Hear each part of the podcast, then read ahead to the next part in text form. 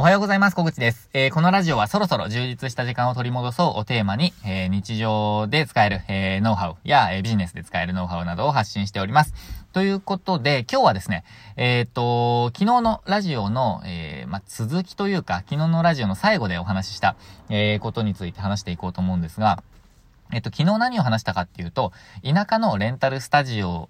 で、え、安定した利益を、まあ、出し続けるためには、えっ、と、まあ、これだよねって話をしたんですね。で、これっていうのは、えっ、と、定期利用していただいているスタジオの先生のサポート、まあ、フルサポートをすることっていう話をしました。で、そのためにですね、えっ、と、教室と、まあ、教室の先生と、えお客様、生徒さんになる人の、ま、間を取り持とうという、えっ、と、話をしました。まあ、かけ、架け橋になるみたいな感じですかね。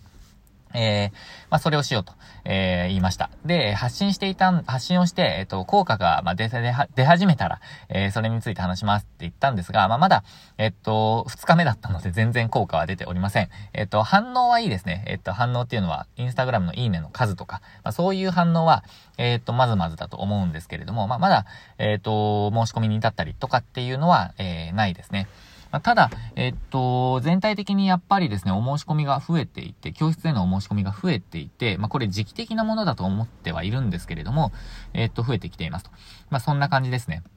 で、もう一つ、えっと、まあ、その効果がまだ出なかったら、えっと、これ話しますって言っていたことがあって、私昨日からですね、えっと、ダンス、ダンスじゃないな、えっと、うちの教室、うちのスタジオで開かれている教室に、えー、参加したんですよ。で、まあ、一応昨日は体験だったんですけど、私は入会するってもうすでに決めていたので、まあ、普通に参加させてもらいました。で、それが何かっていうと、えっと、カポエラ教室なんですね。えっと、カポエラってご存知ですかね？あの、ブラジルの、えっと、まあ、伝統的なというか、ブラジルから、ブラジル発祥の、えっと、まあ、よく言われるのはだ、踊るような格闘技、ダンスのような格闘技とかって言われることがあるんですけど、あの、まあ、カポエラっていうやつです。まあ、知らない人はちょっと調べてみてください。あの、YouTube で調べるのが一番簡単だと思います。で、えっと、そのカポエラをやったんですよ。で、私、なんかすごい興味があって、もともと。えっと、この、まあ、先生と出会う前から、えー、まあ、スタジオとかもう全然始める前から、すごく興味があったんですよ、もともと。で、私は、あの、運動とかが別に、まあ、えっと、苦手ってわけではないんですけど、積極的にやるタイプではなくて、あとは、まあ、かなり細い方なので、えっと、筋肉とかもないタイプなんですね。えー、なので、まあ、カポエラってかなり、えっと、なんかこう、筋力がいるというか筋肉を使うタイプの、えー、ものだと思うんですね。まあ、そのしなやかにシュッと、こう、バネのような感じで、えー、やっているようにも見えるんですけど、まあ、筋肉があった方がいいに決まってるんですけど、なんか興味があるんですよ。で、えっと、実際昨日から行きました。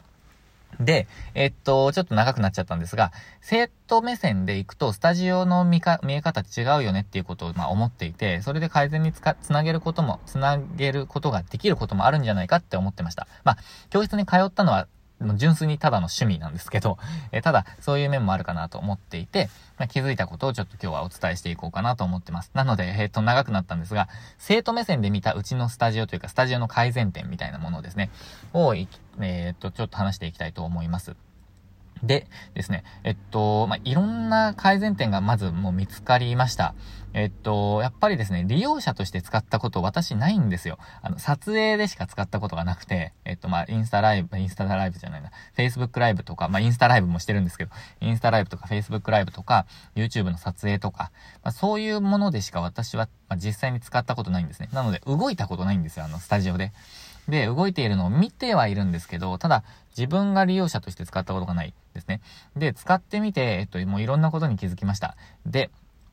ただですね、ちょっと、まあ、スタジオの改善点も含めてなんですけど、ちょっとその教室への申し込みの動線みたいなものも、えっと、改善点が見えました。で、えっと、まずですね、気になったのが、やっぱり、あの、申し込んで体験レッスンに行くのって、まあ、それなりにハードルがあるなって思いました。やっぱりこう、やろうと、えー、決意しないといけないい、まあ、いかないっていう感じじゃないですか。もうもちろんなんですけど。ただ、こう、申し込んで、申し込むにしても、えー、他の人どうなんだろうとか、まあ、本当に初心者だし、ど、大丈夫かなとか、えー、っと、先生ってどんな人だろうとか、あの、他の生徒さんってどんな人だろうとか、いろんなことが気になるんですよね。で、それを、すべてを情報をこう、出すの難しいんですけど、ただ、雰囲気は知りたいと。だから、その雰囲気を伝えるような、やっぱり情報、コンテンツみたいのが、まあ、ないあると、まあ、助かるかなっていうのが思ったのと、あとは先生に直接連絡するのって、ちょっとだけなんかハードルあるなって思っている人もいるんだろうな、みたいな思いました。あの、体験レッスンに行くにしても、問い合わせたら行かなきゃいけないかなとか、えー、体験レッスン行ったら入会しなきゃいけないかなとか、なんかそのあたり、すごく、まあ、なんて言うんですかね。うーん、まあなんか思う人もいるだろうなって思いました。まあ実際私も、えっと、なんか思うかもしれないなって思いました。で、えっと、行ってみてなんですけど、まあ、これ、ここ、まあ、ここまででいろんな、その改善点っていうのは見つかったんですが、ちょっとそこら辺は端折ってですね、えっと、また、えー、っと、改善につながりそうなことがあれば共有していきたいと思うんですけど、今度はですね、ちょっと行ってみての感想ですね。自分のスタジオに関してです。で、えっと、やっぱり、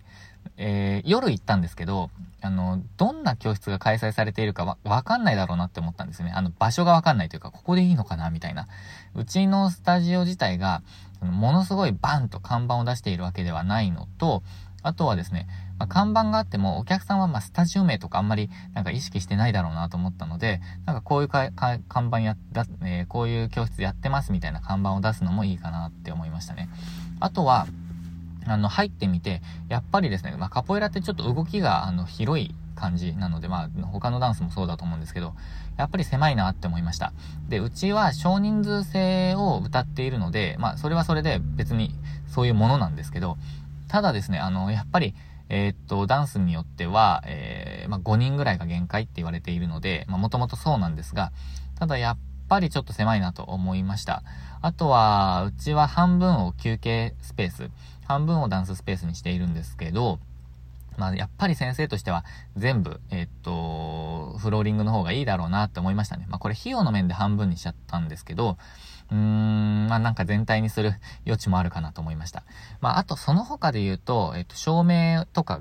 がもうちょっとやっぱり綺麗だといいなとか、まあ、換気の問題ですね。換気できるんですけど、まあ、やっぱりなんだかですね、湿気がこもりやすいのかなって思ったり、なんかこう、あとは、まあ、掃除道具のことも、やっぱり掃除機の方がいいかなとか、なんか、あとはテーブルもなんか、うん、もうちょっと端に寄せられるように、簡単に寄せられるようにしたいなとか、なんかこう、もう結構いろんなことを思いましたね。えっと、そうですね。なので、やっぱりこう、あまあ、あとライトがダサいなと。やっぱ蛍光灯なんですけど、まあ、そこもなんか、けんえっ、と、改善できるかなとか、なんかまあ、いろ、とにかくいろんなことを思いました。で、やっぱり利用者目線に立つっていうのは、あの、本当、本気で利用してみるっていうのは、一番いい効果があるなと思いました。なんかこう、例えばコンサルで、えっ、と、コンビニのコンサルをするときにも、コンビニにもなんか潜入して、えー、アルバイトしてみるみたいな、まあ、それぐらいの勢いというか、えっ、と、なので、本当に生徒として行くのは参考になりました。そしてもう一点ですね。えっと、今、予約までの動線っていう話と、えっと、あとはスタジオ自体の改善っていう話をしたんですけど、もう一つはですね、先生の対応について、えっと、いろいろフィードバックできることがあるなって思いました。えっと、で、今回の先生、すごく優しい方で、まあ、以前からずっとお話をしている先生なんですが、優しいからこそですね、えっと、こう、なんて言うんですかね、入ってくださいっていうのを、まあ、なかなか、あの、言い出しづらいというか、えっと、あまり積極的に、こう、まあ、ぜひ来てくださいみたいなことを、まあ、おっしゃらないタイプの先生だったんですね。先生なんですね。で、今回も体験の方が実は偶然なんですが、他にもいらっしゃって、えっと、私も体験したんですね。で、その方に、じゃ次いらっしゃった時、まあ、ゴールデンウィークが、を挟んで2週間後なんですけど、次いらっしゃった時に体験の申し込み、あの、の申し込み用紙払って、あの、書いていただきます。で、入会金っていうか、あれか、月謝か、月謝も払っていただきます、みたいな流れだったんですけど、私だったらもうその場で書いてもらって、えっと、月謝も払っていただいて、で、えっと、帰っていただくと。で、次からもう本当にスタートみたいな感じに、まあ、作っていくかなと。あとは、こう、例えばいろんな、今日入った方がいいっていう設計もしますし、はい、なんかいろいろ、えー、工夫してやるかなって思ったんですね。ただそこがちょっと失礼なんじゃないかって思っているっておっしゃってたんですよ。で、えっと、ここ本当に人によってだと思うんですけど、あの、入りましょうと言われて入らない人は多分入らないんですよ、もともと。で、え、っと、入りましょうって言われて入る人は、え、っと、まあ、入るじゃないですか、もちろん。ただですね、え、っと、入りましょうの一言って嬉しいというか、あの、すごく後押しになると思うんですね。で、やっぱり入ったら楽しいんですよ。あの、興味があって来ているので、で、入りたくない人入りな、入らないって言えばいいだけなので、えっと、入らなきゃいいだけなんですけど、入りましょうって一言言うだけで、あの、入ってくださいって一言言うだけで、やっぱり誘われたって、えー、思ってもらえるというか、嬉しいと思うんですよね。なんか、基本的に人は、なんかこう、誘われること自体は嬉しいと思うんですね。まあ、あの、人と会いたくないとかっていうタイプの人がいるのはもちろん分かっていて、自分もそうなんですけど、ただ、えっと、行かない？とか、あの、一緒に、あの、やりませんか？みたいな、えー、そういうお誘いは絶対嬉しいと思います。まあ、特にダンスとかこういう体験レッスンに来るような、まあ、ちょっとアクティブめの人は、えー、嬉しいと思うんですよね。なので、そのあたりをちょっとこう、フィードバックをさせていただいたんですね。えっと、私も営業をずっとやっていたので、あの、その違い、あの、誘うか誘わないかみたいな違いってすごく痛感していて、私は誘う方だったので、あんまり意識してなかったんですけど、あの、お客様に、なんで、えっと、買ってくれるんですか？という質問を、えっと、したことがあって、率直に。で、えっと、なんでか、そ、もう本当に担当直入、直入に教えていただいたんですけど、あの、誘ってくれるからって言われました。あの、売ってくれるからというか、えー、なので、えっと、まあ、おすすめしてくれるからかな。えー、だから買うだけみたいな感じだったんですよ。で、それを、まあその、それって、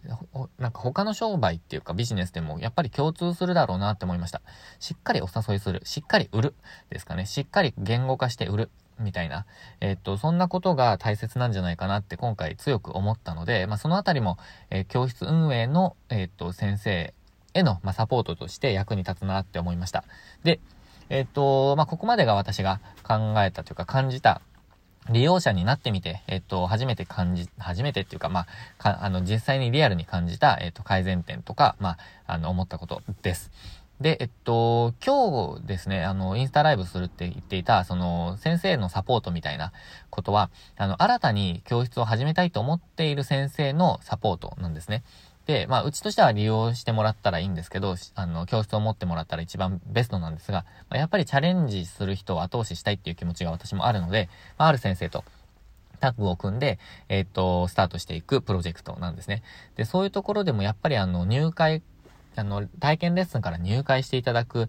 ところ、入会から、えっと、持続してもらうこととかっていう、まあ、いろんなフェーズに分けて、えっと、そのノウハウとかを、まあ、お伝えしていくことになるんですけど、えっ、ー、と、やっぱりこうやって分解して改善点を見つけていくっていうことが大切だなっていうふうに、まあ、なんか、なんか改めて思いました。もうこれ当たり前なんですけど、えっと、その先生、昨日の先生とお話をしていて、あのー、例えば、まあ、入会率のこととか、えっと、体験レッスンに来てくれるハードルを下げるとか、なんかその分解して一つずつ、やっぱり改善していくことが、え教室運営でも大切だなと思ったんですね。で、そうするとなんかこう、これ話していてそうですけど、なんかこう、自分のビジネスとか、まあ、日常の仕事ですかね。えっ、ー、と、そういうところでもやっぱり分解して一個一個改善していくっていうのは大切かなと思いました。まあ、一回ガクッとこう作ってしまって、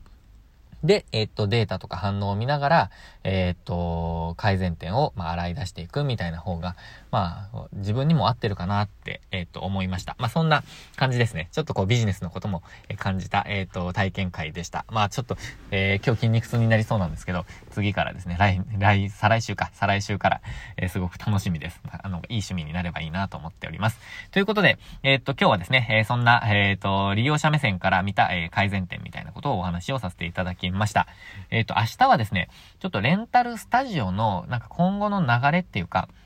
えっと、トレンドみたいなことにちょっと気づいたことがあるので、ちょっとお話ししてみようかなと思います。えっと、まあ、これブログでも書きたいなっていう感じなんですけど、ちょっと、まあ、あの、意見をまとめて、えっと、そのうち話、あの、書きたいなと思うんですが、まあ、ラジオではちょっと考えをまとめるために、えー、先行してお話をしてみたいなと思っております。ということで、明日の放送もお楽しみに、えー、していただければと思います。え、今日も最後までご視聴いただきましてありがとうございました。今日もチャレンジしていきましょう。